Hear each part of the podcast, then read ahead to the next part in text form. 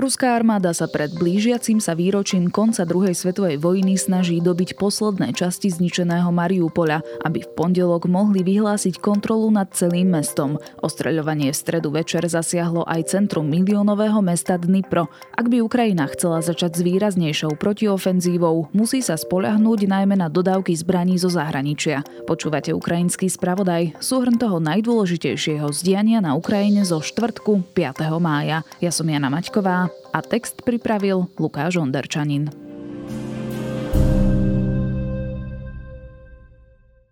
Na východnom fronte pokračujú intenzívne boje, najmä pri obciach Popasne, Kremina a Torske. Severnejšie pri Charkove sa ukrajinskej armáde podarilo rozbehnúť protiofenzívu. Ukrajinské jednotky sa podľa veliteľa ukrajinskej armády zameriavajú na oblasť Charkova a mesta Izium, ktoré je pod ruskou kontrolou.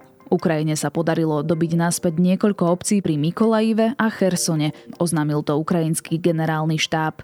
Mestá ležia na južnom pobreží, ktoré je pod tlakom ruskej ofenzívy. Poradca prezidenta Alexij Arestovič napriek tomu tvrdí, že výraznejšia ukrajinská protiofenzíva zrejme nezačne skôr ako v polovici júna. Ukrajina by dovtedy mala získať viac zbraní od svojich spojencov. Ukrajinská armáda údajne doteraz zabila 12 ruských generálov. USA priznali, že poskytujú Ukrajine spravodajské informácie, ktoré pomáhajú identifikovať dôstojníkov a ich polohu, ale počet úmrtí odmietli potvrdiť. Z ruských generálov robí pomerne ľahký terč na fronte ich vlastná vojenská taktika. V oceliárniach Azovstal v prístavnom meste Mariupol vo štvrtok pokračovali boje napriek sľubom o otvorení humanitárneho koridora. Azovstal bol ostreľovaný aj z lodného delostrelectva.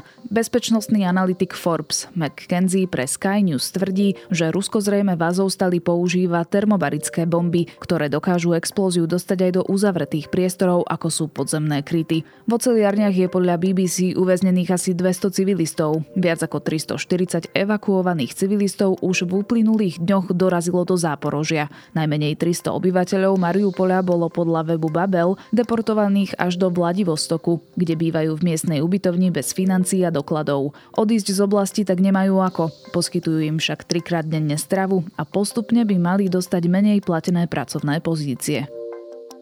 Stále prebiehajú diskusie o tom, čo sa udeje v pondelok 9. mája, keď Rusko oslavuje deň víťazstva nad nacistickým Nemeckom. Keďže postup Ruska na Ukrajine je oveľa pomalší, ako Kremel očakával, bude ťažšie ofenzívu prezentovať ako víťazstvo. Pomalý postup bude zrejme Putin zhadzovať na dodávky zbraní od štátov NATO a podľa BBC sa dajú očakávať ďalšie výhrážky pred vojenskou pomocou Ukrajine. Špekuluje sa aj o možnom oficiálnom vyhlásení vojnového konfliktu, ktorý zatiaľ Kremel označuje ako špeciálnu operáciu, či dokonca o všeobecnej mobilizácii. Rusko zatiaľ podľa zdrojov ukrajinskej tajnej služby chystá vojenskú prehliadku v zničenom Mariupole. Rusko zásadné zisky na fronte pred 9. májom nedosiahne, tvrdí aj poradca ukrajinského prezidenta Arestovič. 9. maj sa zatiaľ na Ukrajine spája najmä s obavami pred ďalšími raketovými útokmi. Aj v mestách na strednej a západnej Ukrajine sa rušia spoločenské podujatia. Starosta Ivano Frankiusku vyzval ľudí, aby radšej počas počas víkendu z mesta odišli. V Záporoží zase bude od nedele večera do útorka rána platiť zákaz vychádzania. Na okupovaných územiach Chersonskej oblasti zaviedli ruské jednotky dočasnú blokádu. V posledných dňoch bol zablokovaný vjazd a výjazd z regiónu do Mikolajiva a ďalších miest. Je to veľký problém a to ani nehovorím o humanitárnych koridoroch, ktoré tiež neotvoria. Chcú, aby sa naša situácia zhoršila, tak je to pre nich lepšie, hovorí podpredseda Chersonskej oblastnej rady Jurij Sobolevský. Ľudia tak nemajú možnosť okupovanú oblasť opustiť. V Chersone z meste s asi 280 tisíc obyvateľmi sa od víkendu začal súbežne s hrivnou používať ruský rubeľ a proruská administratíva tu plánuje v ďalších týždňoch referendum, ktoré by ruskú anexiu legitimizoval. V oblasti už nefunguje ani internet, telefónne siete či ukrajinské médiá. Podobná situácia pritom trvá vo viacerých okupovaných oblastiach na východe Ukrajiny. Obchody sú prázdne, na pole možno vychádzať len s povolením ruskej armády, dochádza ku krádežiam dobytku či mučeniu a zatýkaniu. Ukrajinský prezident Zelenský sa slovenským poslancom prihovorí v útorok 10. mája o 12. hodine. Úvodné slovo by mal mať predseda parlamentu Boris Kolár. Následne by sa mal cez videokonferenciu poslancom prihovoriť práve Zelenský. Na Slovensko sa z Ukrajiny vrátili slovenskí forenzní experti, ktorí pomáhali dokumentovať vojnové zločiny. Súdni lekári mapovali situáciu najmä v Kievskej a Černihivskej oblasti. Skúmali aj telá ruských vojakov.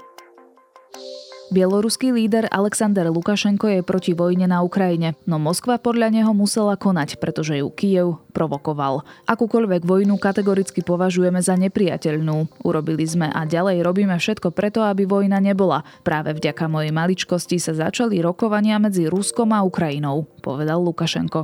Ale prečo Ukrajina, na ktorej území de facto vojna prebieha? Máme tam vojenskú operáciu, umierajú ľudia. Prečo Ukrajina na týchto rokovaniach nemá záujem? Dodáva Lukašenko. Bieloruský prezident priznáva, že špeciálna operácia sa podľa neho príliš naťahuje. S Putinom má však stále vynikajúci vzťah a v rozhovore pre agentúru AP ho nazýva bratom.